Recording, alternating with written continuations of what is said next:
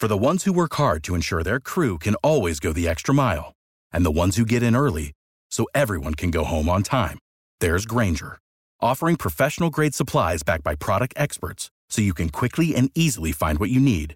Plus, you can count on access to a committed team ready to go the extra mile for you.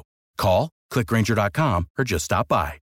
Grainger, for the ones who get it done.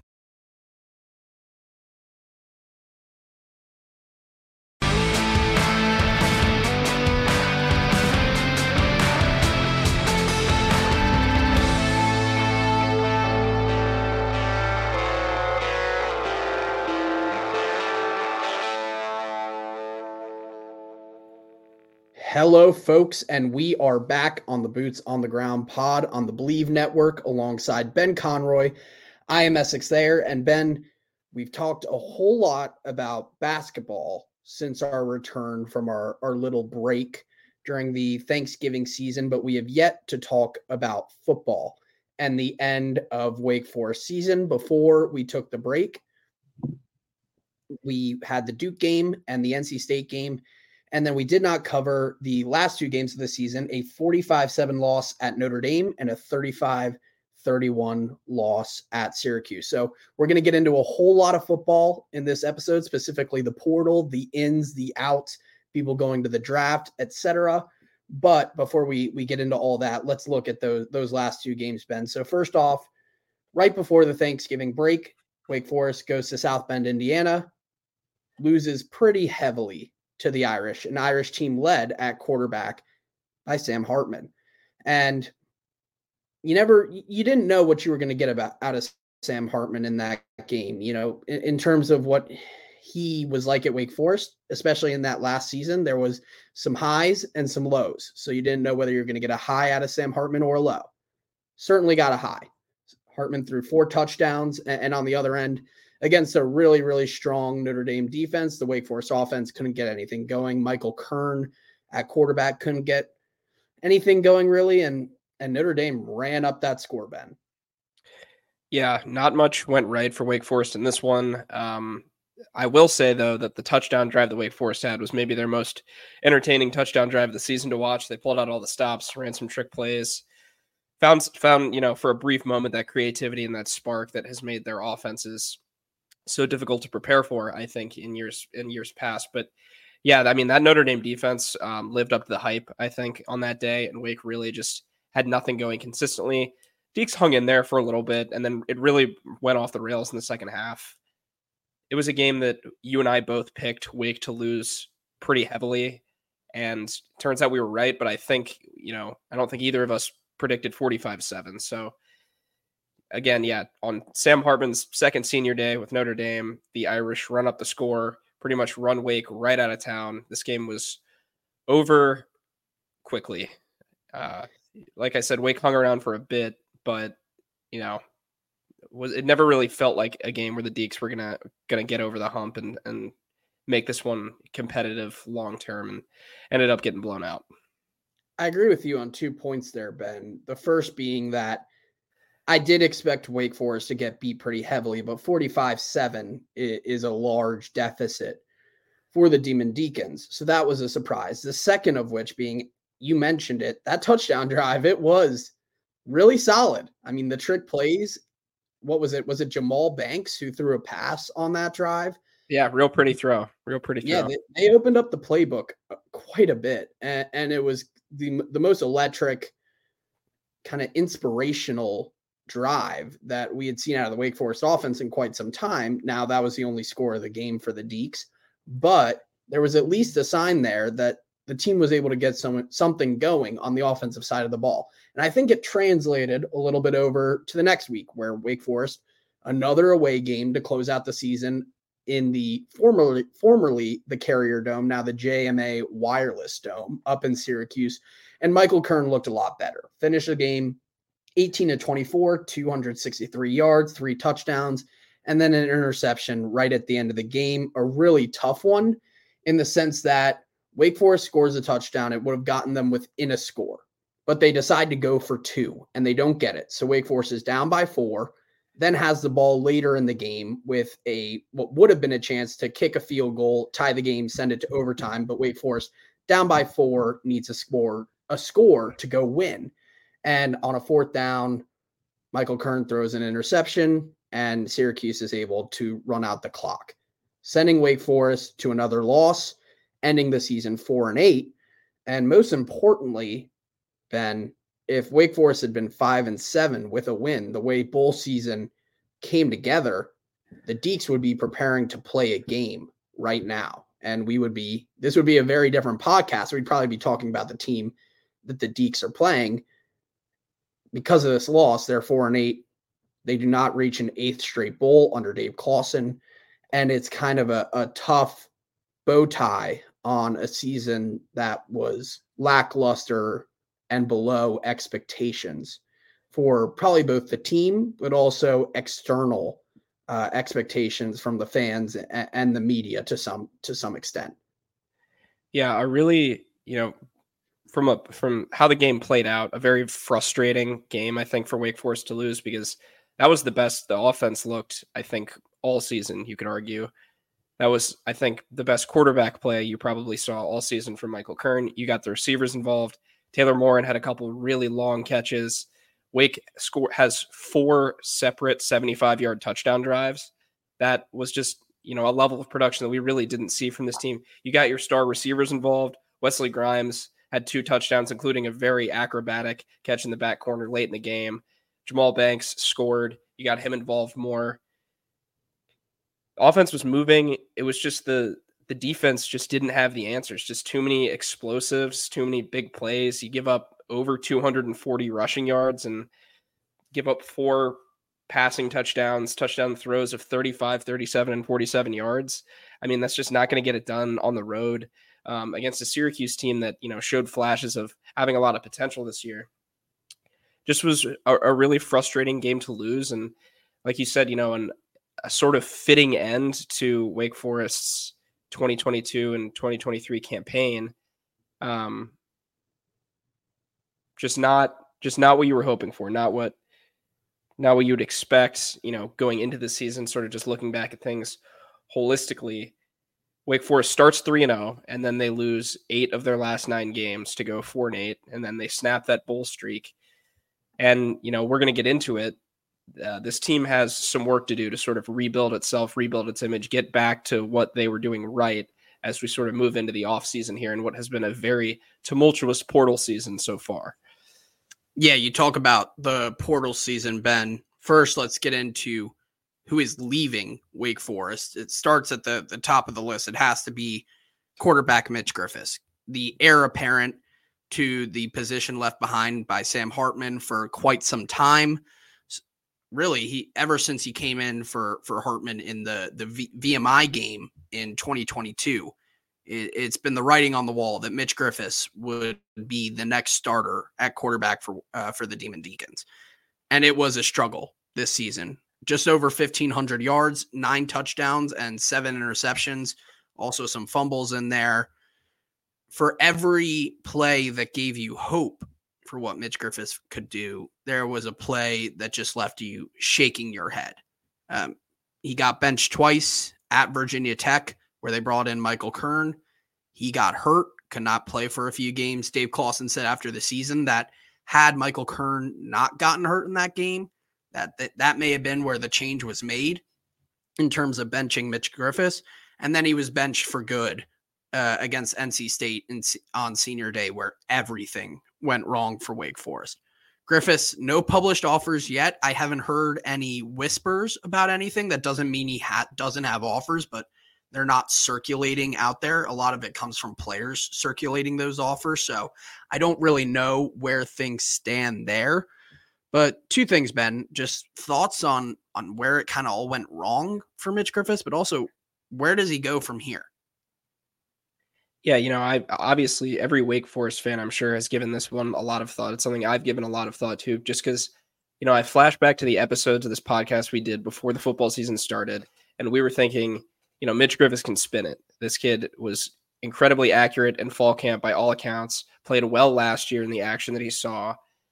You know, he's got some talent returning at wideout. They've got some consistency in the running back room. You know, have some veteran guys on the offensive line. You know, expect him to go out there and produce. Definitely, I think it was reasonable to expect you know, a, little bit of a step backward, at least in the first season from what Sam Hartman was able to go out there. But then, you know, I just never thought that Mitch Griffis really looked quite comfortable out there for extended periods of time, especially when conference play started. He had some, he, he played, you know, fairly well against Elon, fairly well against Vanderbilt, had a really good second half against Old Dominion, played pretty poorly in the first half. And then once conference play started and sort of the, you know, the stakes ratcheted up, I just I never thought he found a good rhythm with the receivers. I never thought he looked comfortable in the pocket. I thought that he just never really found his timing under center and when he would drop back, I didn't think that the offensive line did a great job of protecting him. I didn't think the receivers were as sharp for a lot of the year as they usually are. And so, you know, I think it was breakdowns all over the field that certainly didn't help Mitch Griffis. I don't think Mitch Griffis's decision uh, making was, you know, the best. Really struggled holding on to the ball. You know, that nine touchdown to seven interception ratio. And, you know, like you said, more fumbles to go along with that is certainly frustrating for a Dave Clawson coached football team. And this was a an addition into the transfer portal where Mitch Griffis did not waste any time. That was it happened pretty much right after the regular season wrapped up. I wasn't totally surprised by it. I was wondering how it was going to play out. And I do think this is one that maybe mo- both parties will benefit from. It just seemed like the fit wasn't there between Mitch Griffis and the, you know, something wasn't working, you know, fundamentally. I'm, I can't speak to exactly what that was, but I think anybody who watched the games just saw that Mitch was taking a lot of sacks, was turning the ball over a lot. The offense was very stagnant, really struggled to put up points. So my thoughts on uh, exactly where it all went wrong, I, I, I can't pinpoint really an exact moment, but it just seems like this is a chapter of Mitch Griffis' career that he would probably like to put behind him. So, two thoughts, Ben. First, on I guess where it all went wrong. I think from the get go. I mean, VMI. So, VMI in 2022 I started to develop these ideas about Mitch Griffis. I thought he played a really, really good football game. I specifically remember a, a, touchdown where he was rolling out and threw a really good ball. And you looked at that and you thought, okay, this kid might have something going. And we, everyone in the media has seen him play in so many camps. I mean, he'd been at Wake Forest for a long time. And, and in practice, he was a really good quarterback. And then in this past season, it just didn't translate over to the games and I think from the get go in 2023, that first Elon game, when Wake just allowed Elon to stay in the game for so long, I I started to get worried about the Deacs very quickly. I thought it could have just been a start of the season, starting things slow, and and they picked up against Vanderbilt, yes, but I was worried. And and then Georgia Tech, that fourth game, the third game of the season, Old Dominion was ugly, but finding a way to win away from home there were some positives to take away. And I thought things could build back up against Georgia Tech. They went the absolute op- opposite direction. The Wake Forest offense was abysmal against the Yellow Jackets.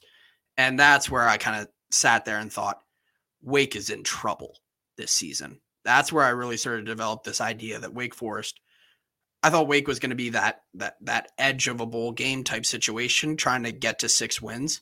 And that's where I started to realize that this team might struggle to win a lot of games, which was the case. In terms of where does Mitch Griffis go from here?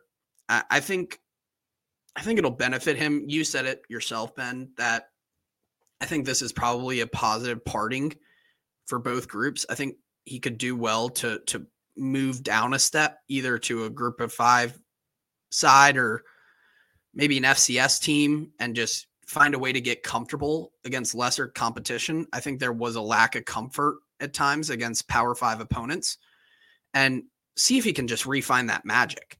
Because I think I think there is a good quarterback, a very good one inside of Mitch Griffis somewhere. I, I saw it in practice, saw it against VMI, small sample size game wise. But I think there's talent there. And I think there's a reason, obviously, that Wake Forest recruited him. It's just refinding it and rekindling that talent level. So we'll see where he goes. I think it'll be interesting. There was a thought to in my mind that Mitch Griffis maybe sticks around just based on his personality. I I was wondering if he was going to stick at Wake and, and and fight for the spot. I wouldn't have necessarily suggested it. So, but it was a thought that I thought it was a possibility that Mitch stays at Wake, and he didn't. And I think that's the right move. But I wouldn't have been surprised if he stayed. I wasn't surprised that he left. But just an interesting scenario, nonetheless. Now, three of his top targets also leaving Wake Forest through the transfer portal. The first one that I'll bring up is the only one of those three that has found a new home already, and that is Wesley Grimes, not making too large of a trip, just you know across 40 down to Raleigh, down to your neck of the woods, Ben, to go play football for NC State.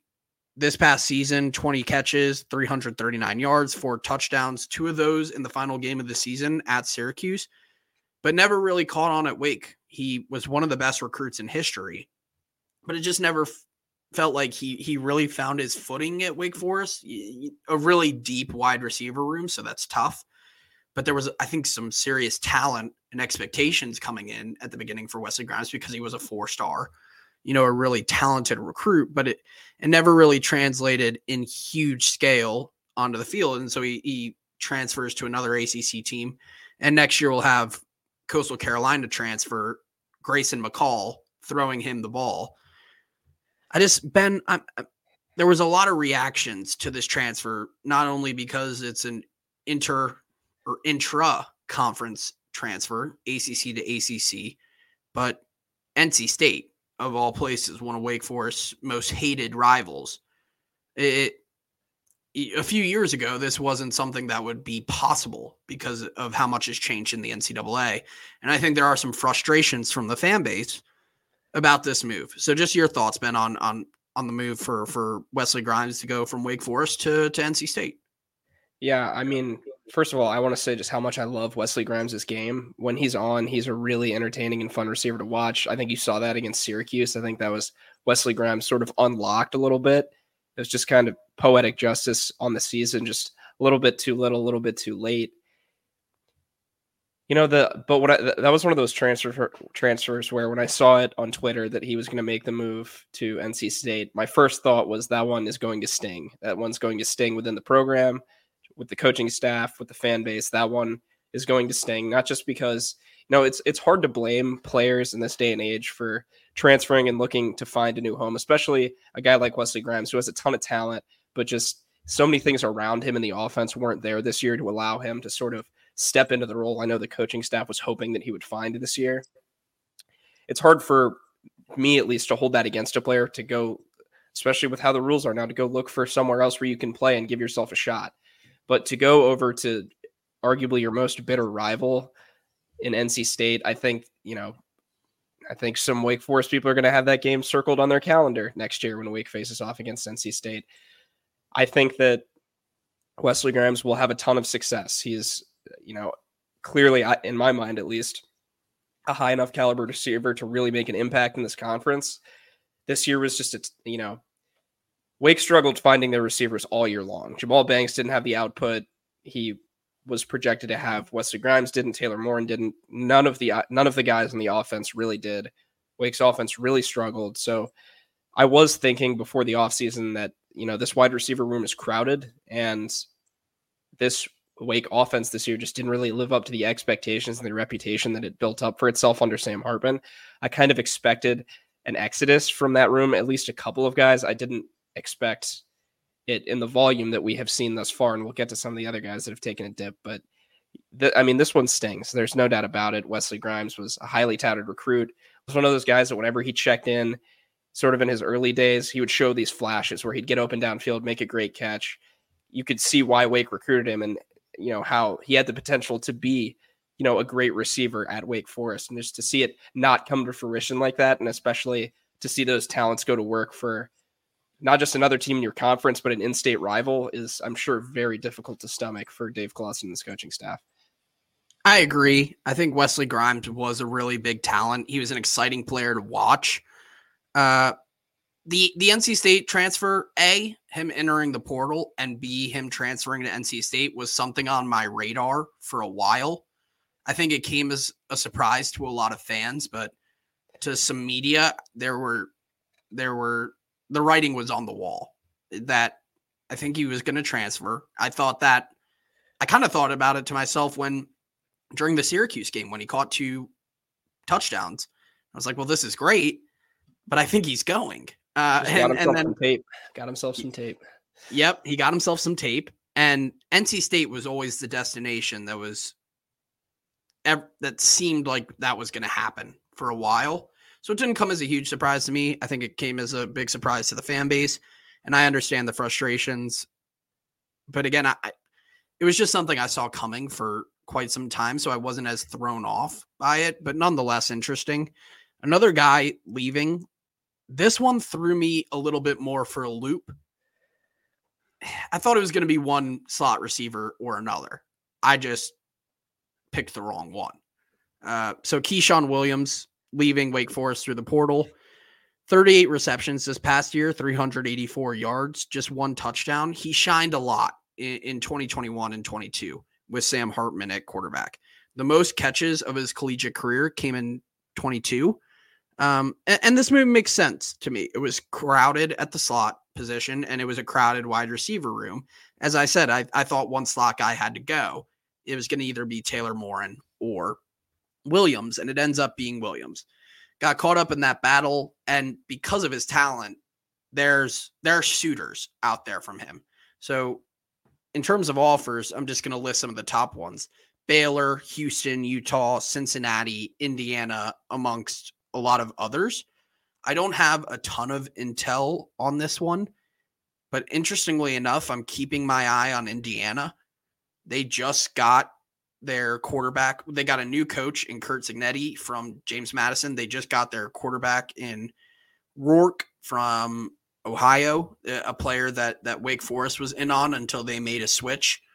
Uh, that's that's what I'm keeping my eye on. I don't know where Keyshawn Williams is going. I haven't heard a ton, but I am keeping my eye on Indiana.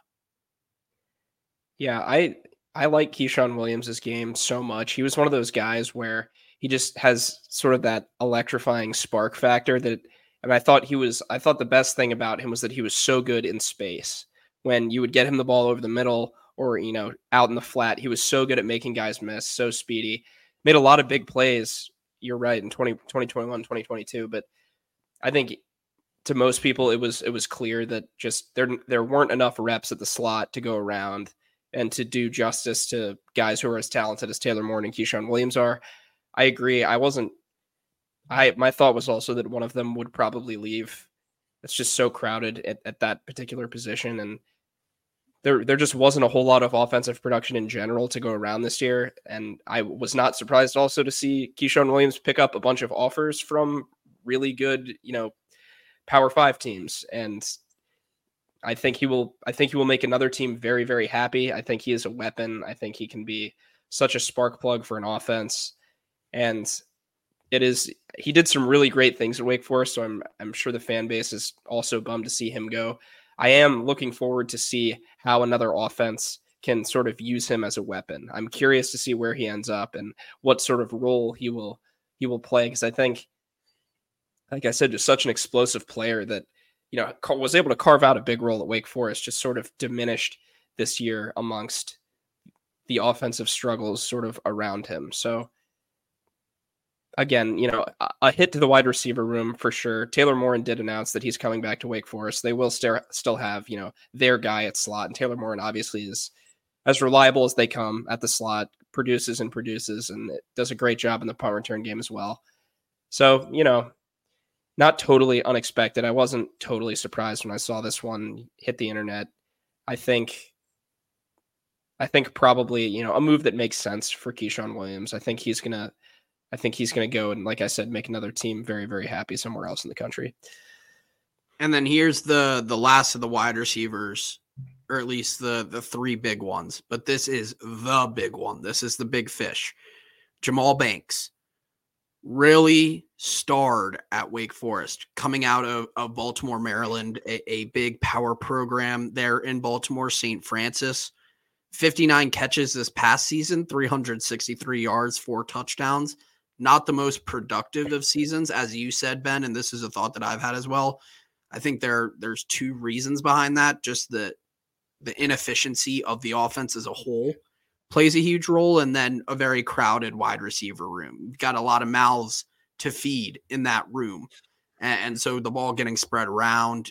There's not just one guy who who's taking in a, a majority of the passes. It, just a big room, and then the passes weren't necessarily there much this season to begin with. But last year, he had nine touchdowns. Really, really good year. That was kind of the breakout year for Jahmal Banks, especially two really, really big touchdowns against Clemson. I mean, an incredible performance in that game where the Wake Forest offense was humming in ways I haven't really seen before or seen since. Uh, he was getting off that last year. He was getting some first team All ACC votes. I think it was Athlon who gave him the first team All ACC preseason selection, but it just never really materialized. There's a lot of attention now in the portal for a talent like Jahmal Banks. So he took a visit to Wisconsin per Badger Notes, one of the the sites over over there in Madison. And then reports are out from several members of the media that he will be at Notre Dame for a visit this weekend. Notre Dame having just picked up Riley Leonard from Duke, so a very established, very talented quarterback in South Bend. And the Irish might be getting themselves a, a nice new target for Leonard and Jahmal Banks. That's one that's going to be a really interesting transfer portal experience, one could say, to follow. I'm really interested to see where Jahmal Banks goes. I have no idea where he's going to go, but some really big time schools there. Wisco's a great school. Notre Dame's an incredible football program. They're going to have an, another really good quarterback after Sam Hartman departing. It's going to be interesting, but these are good schools. Like Jahmal Banks, this is this is one of those moves where it feels like it is a business decision. Like Wake Forest is a dynamic offense, really, really good. Jahmal Banks has shown that he can shine in the Wake Forest offense, but Notre Dame I think they're going to have an, a, a very good offense again next year. We'll see. We'll see what Jahmal Banks does. Yeah, I mean, with this competitive, you said it. You know, with as competitive as the transfer portal is, when you have as much talent as Jahmal Banks, somebody is going to come and find you, and somebody is going to come and give you, you know, a, a tempting offer. I'm sure you know, I, I'm sure it was a very difficult year to be Jahmal Banks this year, especially after you said, you know, there was a good stretch of the year where he was right near the the lead in the ACC last year in touchdowns. He was he was Wake's like contested red zone touchdown end zone guy. You throw it up to him and he would come down with the ball. And he still has all that talent.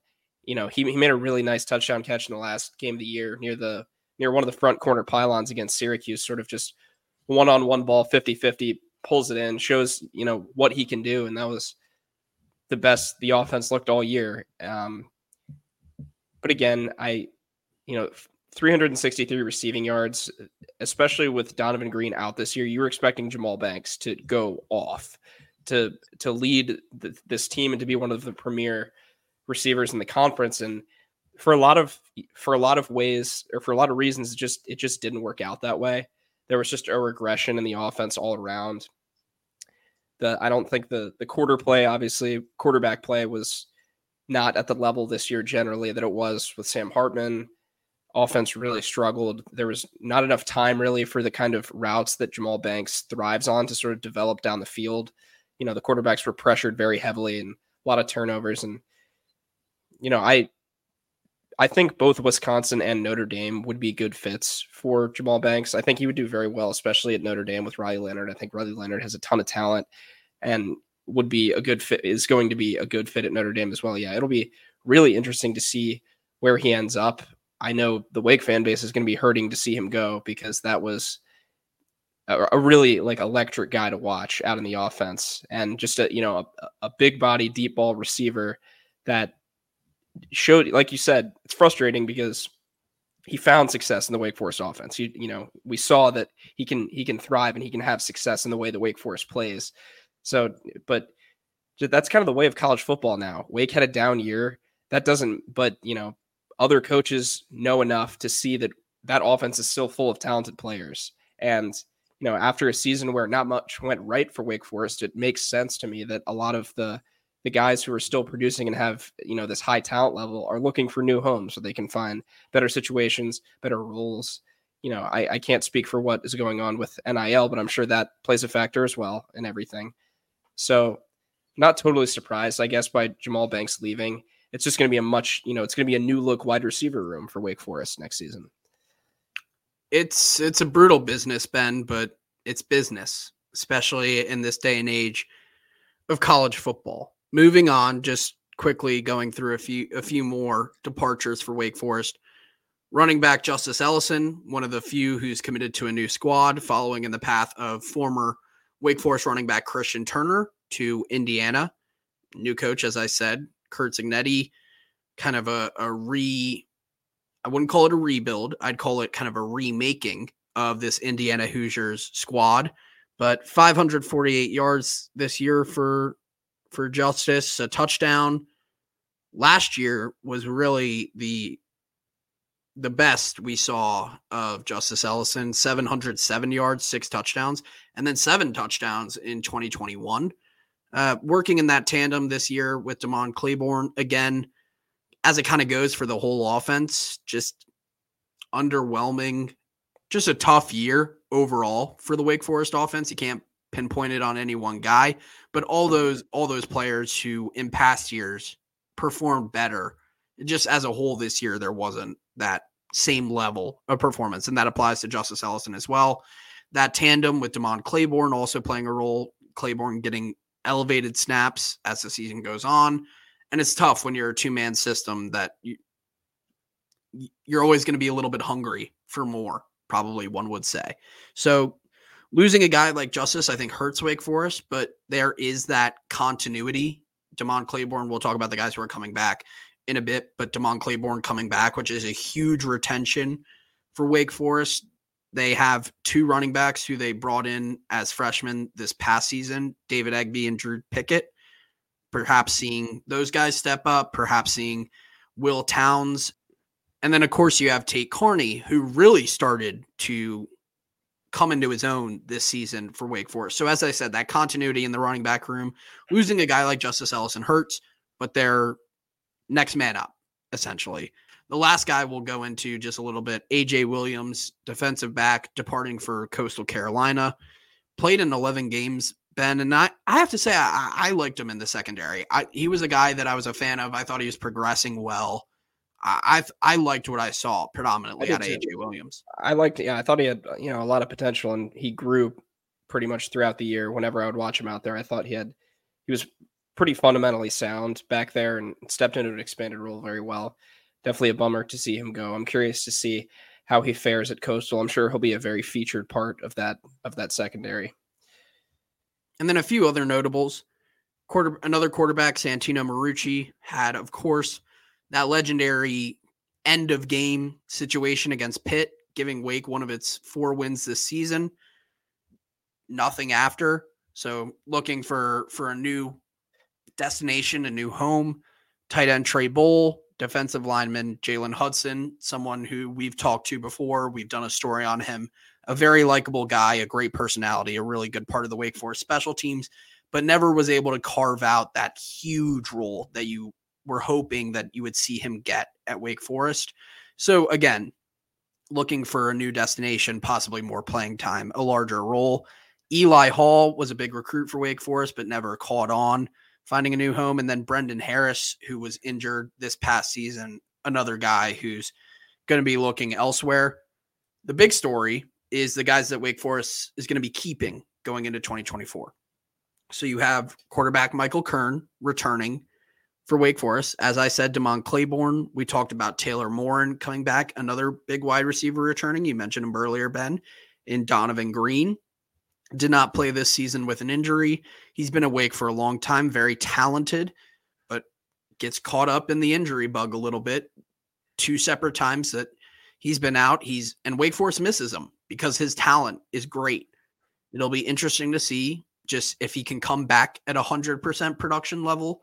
But again, that talent is a really good thing for Wake Forest to have returning for for the Demon Deacons next season. He, he's a very good player and and someone that can be a boon to your wide receiver room. Devontae Gordon coming back on the offensive line, another big one. Kevin mm-hmm. Pointer on the defensive side. Jasheen Davis coming back as well.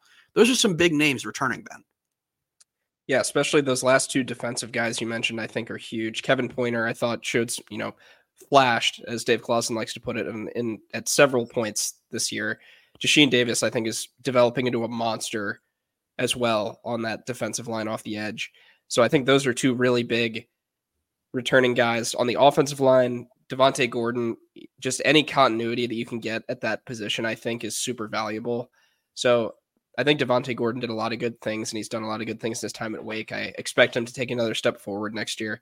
And then those two wide receivers coming back as well. Taylor Morin, you know, just Mr. Wake Forest at this point, just as reliable as they come, veteran team captain, you know, very smart player as talked about by Dave Clawson.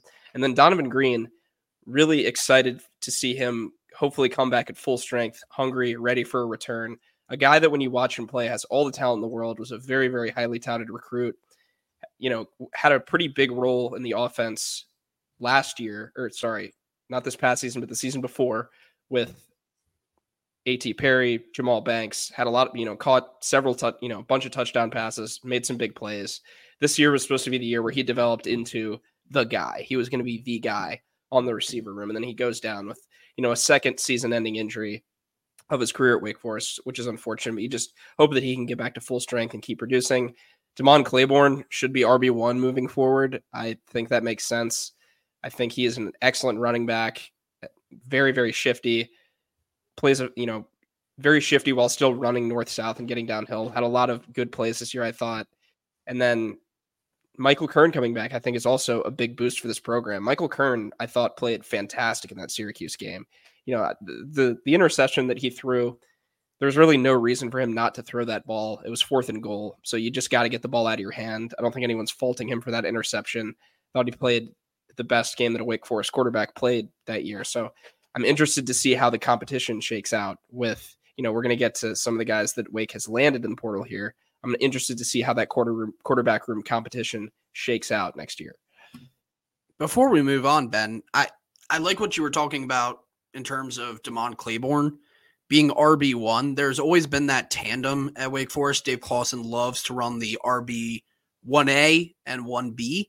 I'm very interested to see what the Deacs do next season because whether that's RB1 and RB2 or A and B, Demond Claiborne obviously at the top of that list. And I think Tate Carney presents a really interesting opportunity because they are not similar at all.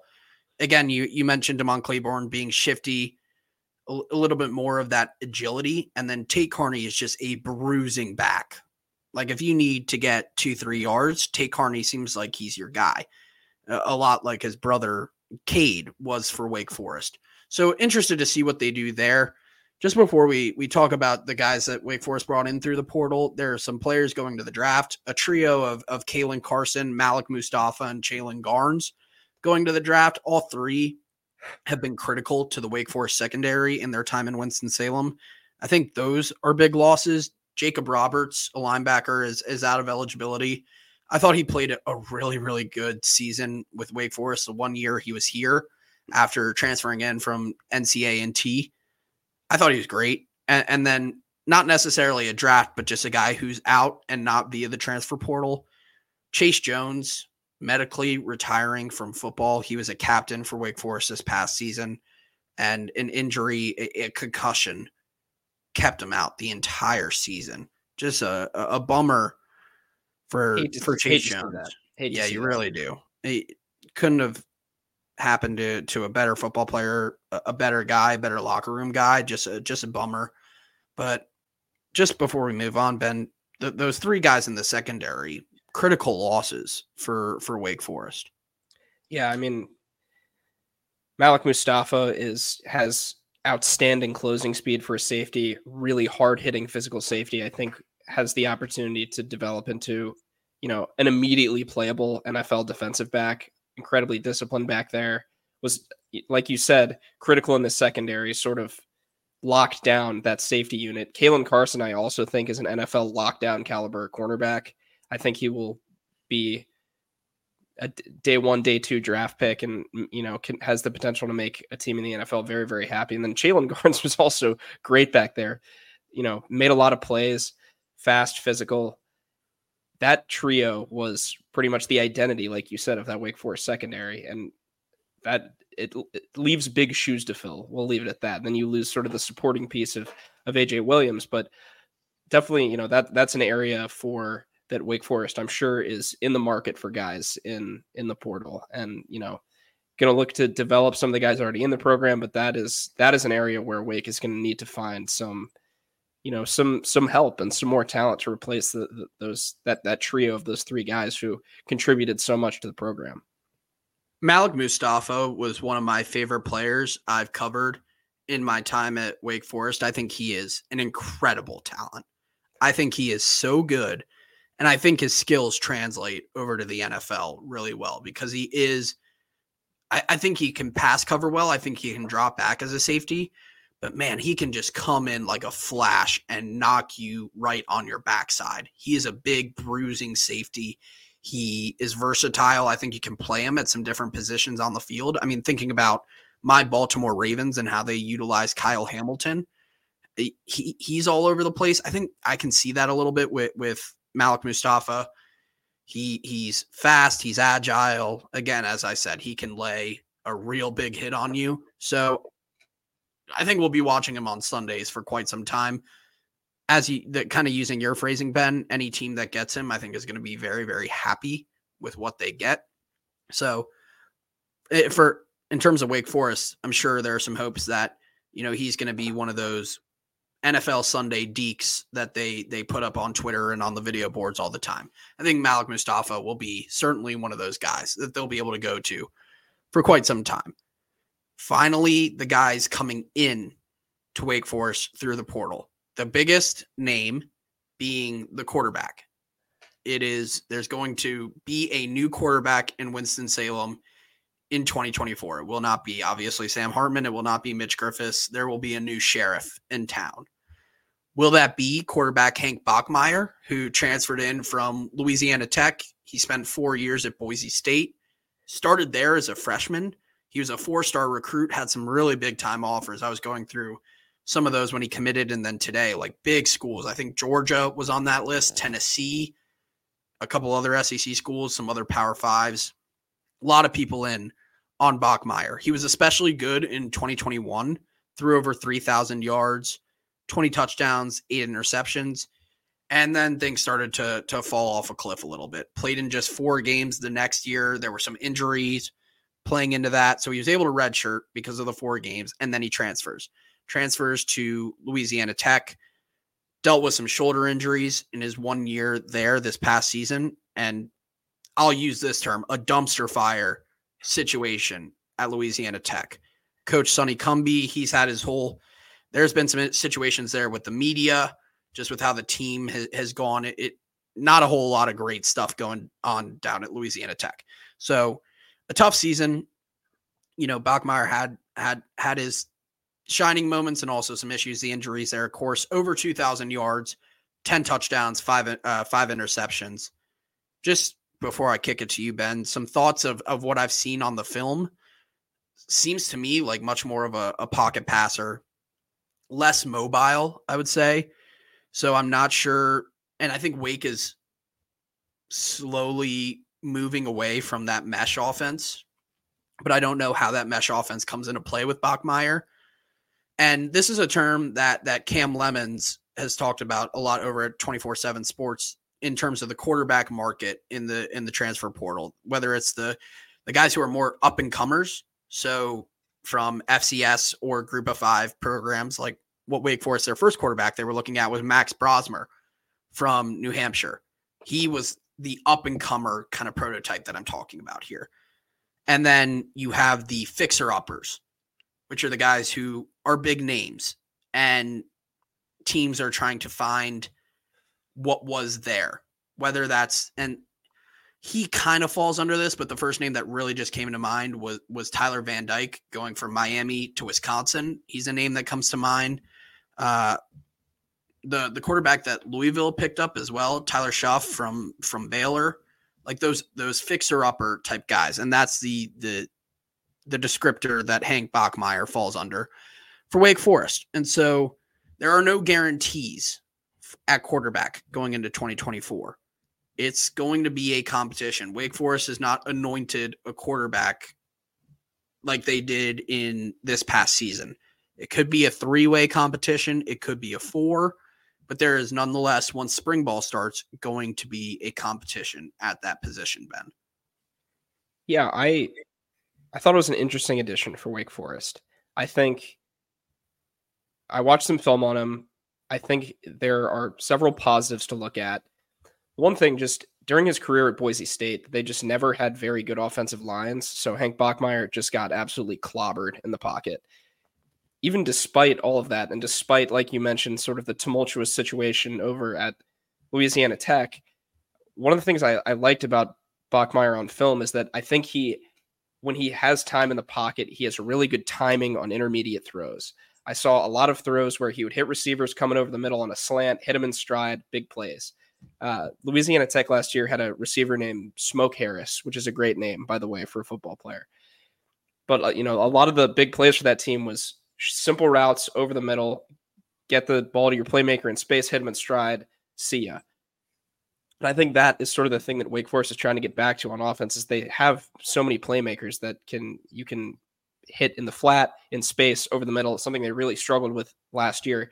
And I also saw Hank Bachmeier make some really good you know, precision throws, whether that's down the seam. I saw him make a couple where he can sort of float it out there and drop it in the bucket. Has dealt with some tough situations, like you said, some injuries. Not a great situation over there at Louisiana Tech, but I do think that he has the potential to sort of fit into what this Wake Forest offense is looking to get back to. And I think you make a good point about the slow mesh as well. One thing about the slow mesh, and Dave Clawson will tell you this, is that Wake Forest runs the slow mesh in a much smaller percentage of their plays than the national media perception would have you believe. Because the slow mesh is something that is unique to Wake Forest, so naturally it draws attention from national media. They actually, you know, they it's still part of their offense, but they don't run it as, you know, is in as large a frequency as some of the national media coverage would have you believe. I just wanted to put that out there.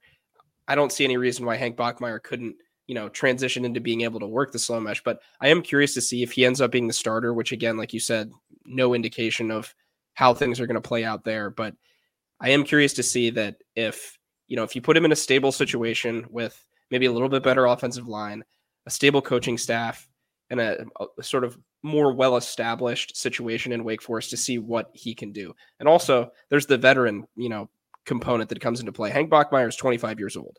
So you know, a good veteran presence to have in the locker room, no matter how much he ends up playing. So overall, I like the addition. I think he's got some positives, like you said, fixer upper, not, you know, some inconsistency with the, you know, with the interceptions and all of that. But, uh, you know, I think, I think that Wake got some of what they were looking for in Hank Bachmeier I agree, Ben. So not 25 yet, but will be 25 when the season comes. So that is old as all get out. One of the guys that so he he was not really on my radar. I'll be honest. I mean, I, I, have been following the portal. I my brain was just it was on Brosmer for a while, and then it was on Rourke. I didn't see Hank Bachmeier coming until right before it was announced, and he was the kind of guy where it's like, guy still got eligibility, but he does. He will be 25 for the 2024 season. So that that veteran presence, a really good point brought up by you, Ben. Will be interesting to do see what they do with the mesh. I'm incredibly interested to see if Wake Forest starts to tr- uh, to pivot away from the mesh. Again, you said they don't use it nearly as much as people think they do. That is that is a fact. They do not, um, but they might further pivot away from it. So Bachmeier, uh, I can't wait for spring ball because that is going to be the every day that is going to be something where you can go to practice in the morning and you know exactly what you're excited to watch that day. It is going to be Hank Bachmeier and the other quarterbacks battling it out. to try and get that starting spot. Moving on to to number two for Wake Forest through the transfer portal is linebacker Branson Combs from Southern Illinois. 176 tackles over five years at SIU. Fills a role that Wake Forest needed to fill, losing Jacob Roberts, bringing into that room, you know, there are established guys like Quincy Bryan and Dylan Hazen, but filling a spot, whether that's even just a depth piece, but also if he turns out to be like Jacob Roberts through the portal, which was a highly effective player. He graded out well at SIU. So I took a look at PFF an 83.9 overall grade for defense, 84 and a half for tackling. And interestingly enough, as a as a cover linebacker, 91.2 in coverage. So there's not, you know, not a whole lot of tape that I was able to take a look at in terms of Combs, but from purely an, a numbers basis, and of course this is FCS ball, but it'll be interesting to see how how he he turns out. Whether it is, as I said, just a depth piece, or if he he turns out to be Jacob Roberts esque, which was a big win for Wake Forest through the portal last year. Certainly, yeah, and Dave Clawson talks about you know how Wake sort of has to approach the transfer portal differently than a lot of teams. The guys that Wake looks for, by and large, are like Branson Combs, like Hank Bachmeier, getting that grad transfer year of eligibility. So Dave Clawson has shown in the past, you know, the capability to find to find valuable players that are in that tr- grad transfer year that fit very well into you know Wake Forest scheme and are able to produce at a high level. You think of you think of Kobie Turner, you think of Jacob Roberts this year, you know, on that on that defensive side. And like you said, Wake unfortunately has yeah, lost some production at linebacker. So they were they were looking for a guy to bring in. This is a guy that is an established college football player. Like you said, never can totally predict how the jump is, you know, going to be coming from FCS to FBS Power Five ball. But clearly, Dave Clawson and staff saw something in him. Uh, the Wake Forest defense was really, really good in spots this year. So I know obviously they're going to be looking for continuity there. But yeah, it's just uh, you know the the metrics I think are a good indication of how effective he was you know able to be at Southern Illinois. So I'm I'm I'm very curious. I'm sure he will be able to carve out a role in this defense. I'm very curious to see sort of his playing style and how he fits within this you know Wake Forest scheme. And then the the final guy coming in through the portal is an offensive lineman, which is a guy is, is a position that Wake Forest again needed to fill. It's Keegan Trost coming from a school with a very, very famous basketball player in its past, Jake LaRavia, but also this guy named Larry Bird. Uh, so Indiana State, I guess, where you know Jake LaRavia, very famous player, played, and then also some guy named Larry Bird. Where legends got, come from. Yeah, exactly. Let the legend, Jake LaRavia.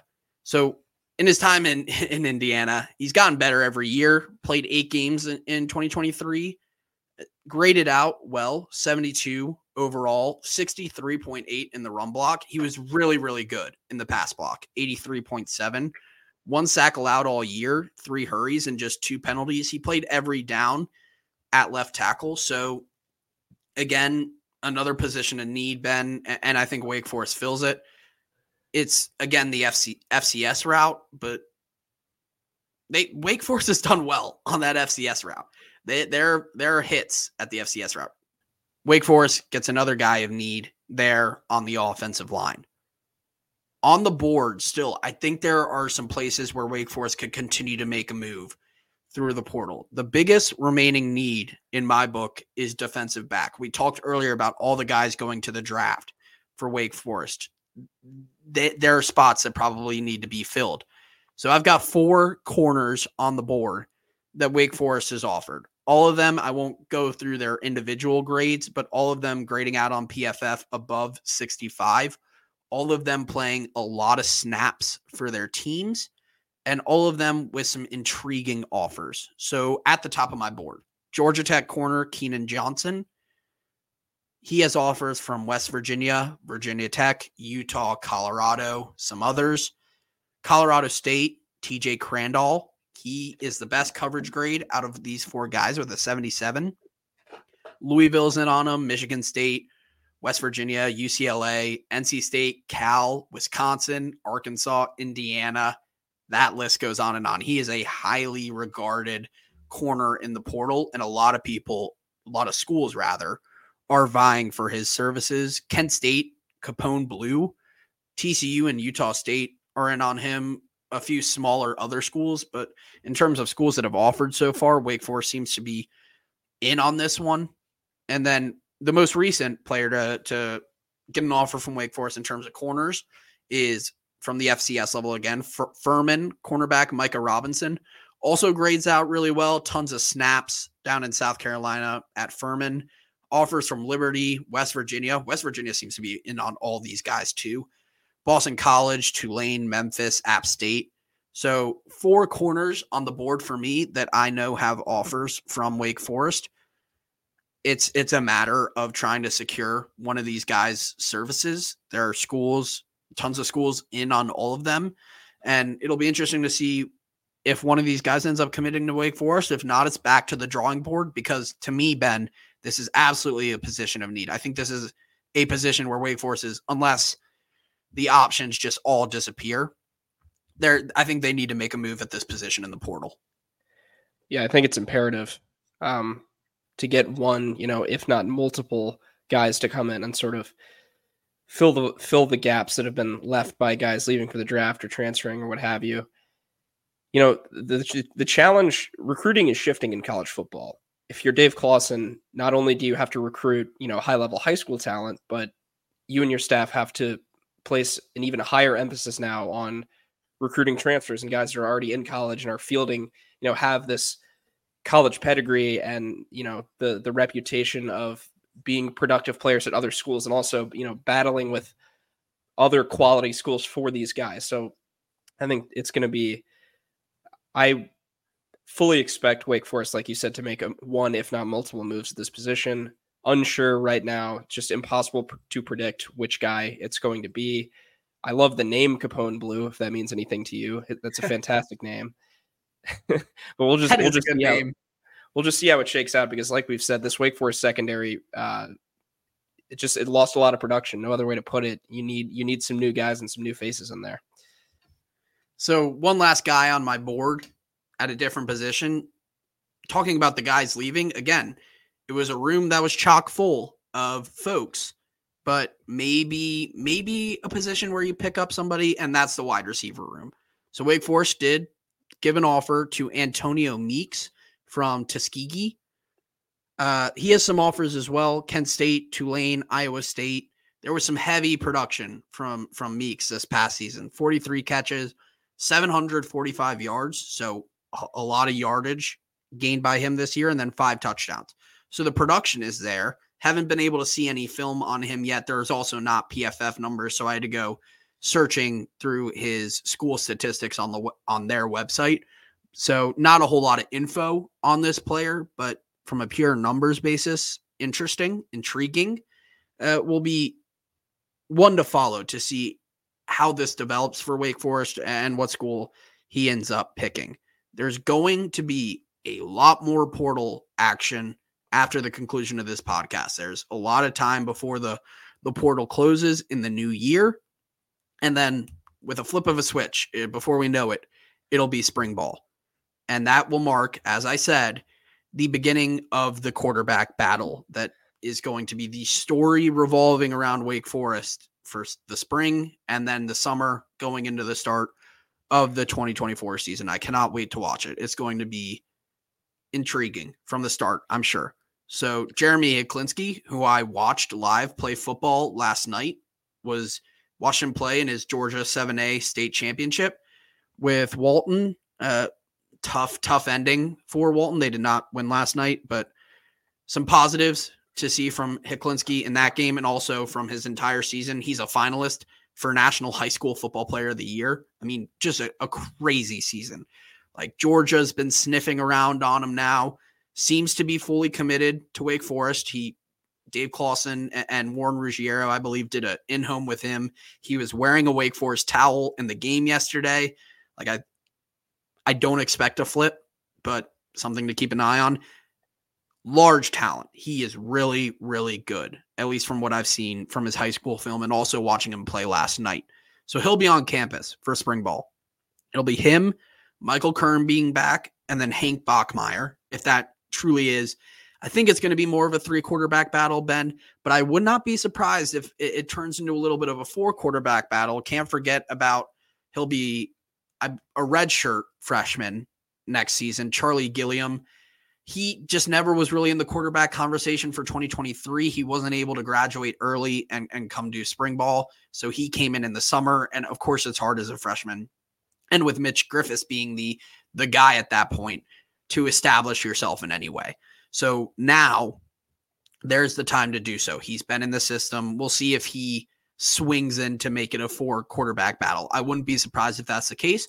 Also, wouldn't be surprised if it's a three man showdown between Jeremy Hecklinski, Michael Kern, and Hank Bachmeier. It's crazy for me to ask this question, Ben, but I feel like it must be asked. Do you have any thoughts, insight, prediction, perhaps, who might come out of that battle? I know this is a tough question for me to ask when you're filming on December 14th, who will start at the end of August, but yeah, I mean, if anything, I I could see maybe Michael Kern starting with a slight advantage just because he showed some flash this year, played very very well against Syracuse. Obviously, knows the system, has been at Wake Forest for a long time it's going to be, uh, but uh, I like the way Dave Clawson is doing it. I think it's the way you have to do it after this year. Is this is a completely open competition. So you know, I th- I think it's going to be about a toss up, at least to start things off between Kern and Bachmeier I could potentially see maybe you know Bachmeier winning the job, just depending on how well he gels in the system. But I also really like Jeremy Hecklinski. He had put up unbelievable numbers in a very very competitive division of high school football and, you know, the offense, first of all, we spoke of him, I think, and we've mentioned this on previous podcasts. Remarkably confident young man and has been swagger. committed to Wake Forest for a long time. Plays with the swagger, plays with the confidence, and plays also in an RPO heavy offense, which also fits in with what Wake does. So I don't know if it'll be this year or a year to come, but I'm excited to see what Jeremy Hecklinski does. But in terms of, you know, in terms of this coming season, it really is just a toss up and a fun one, and uh, a position that Wake Forest has not been in for some time when it when it comes to the quarterback. I think you made two astute points there, Ben. The first being that Michael Kern having the advantage. I didn't think about that. I think that's a good point. I don't think there's a distinct large advantage, but the uh, maybe an ever so slight one, just because he's the one guy who's been at Wake Forest for a while. Like Jeremy Hecklinski will be coming in for the first time. Hank Bachmeier coming in for the first time. Charlie Gilliam's been at, at Wake for just under, I mean, under a year. When the battle really starts, it'll be under a year as well. So Kern at least has that staying power. But your other astute point is that Wake Forest hasn't had this quarterback battle in quite some time. And it is good that they are having it. I think it is very, very good that Dave Clawson is not giving this position to someone that they are going to have to go out there and earn it. And I think that's what Wake Forest needs going into 2024. You put three or four guys out there and you just say, go play ball, go win it, and, and see who does it. I don't know who it's going to be. It could be Michael Kern. It could be Bachmeier. I would be surprised if it's Jeremy Hecklinski just simply because you you have a guy who's young, and so you want to hopefully give him some time to get bigger and, and to get better. But hey, if Jeremy Hecklinski comes in and just absolutely rattles off a crazy good camp, I don't know if I don't think there's going to be anything holding Wake Forest back from starting. I think him. it's possible. I think it's within the scope of possibility for sure. Yeah, I mean, if he earns it, I think they'll start him. But it'll be a battle, and I think Wake Forest absolutely needs to have this happen. I I could not stress it more that I think Wake Forest having a quarterback competition to earn the starting spot happening over the spring and the summer is going to be very very good for this football team. I think it is exactly what Wake Forest needs and having three or four guys who are capable battling it out for the job is good. Is very good. In regards to spring practice, it'll as I said come up like a snap It'll happen very, very soon. We will have discussion, coverage of all that here on the Boots on the Ground pod. Also, having written coverage over at bloggersodeer.com. in terms of the future, the near future on the Boots on the Ground pod, basketball coming up with two more quad four non conference games. Delaware State on Monday the 18th, then Presbyterian on the 24th, uh, the 21st, rather. We'll have a pod covering all that and then getting prepared for the first ACC conference game of the season for the Demon Deacons against Virginia Tech. That'll be on the 30th. So after these next two games, we'll talk about those, get prepared for Virginia Tech, and get ready for conference season for Wake Forest. That'll be it for us now on the Boots on the Ground pod. Again, we will have so much more coverage going forward, and we cannot wait to continue to bring it to you. Thank you for joining us. Alongside Ben Conroy, I've been Essex there. We'll see you all soon.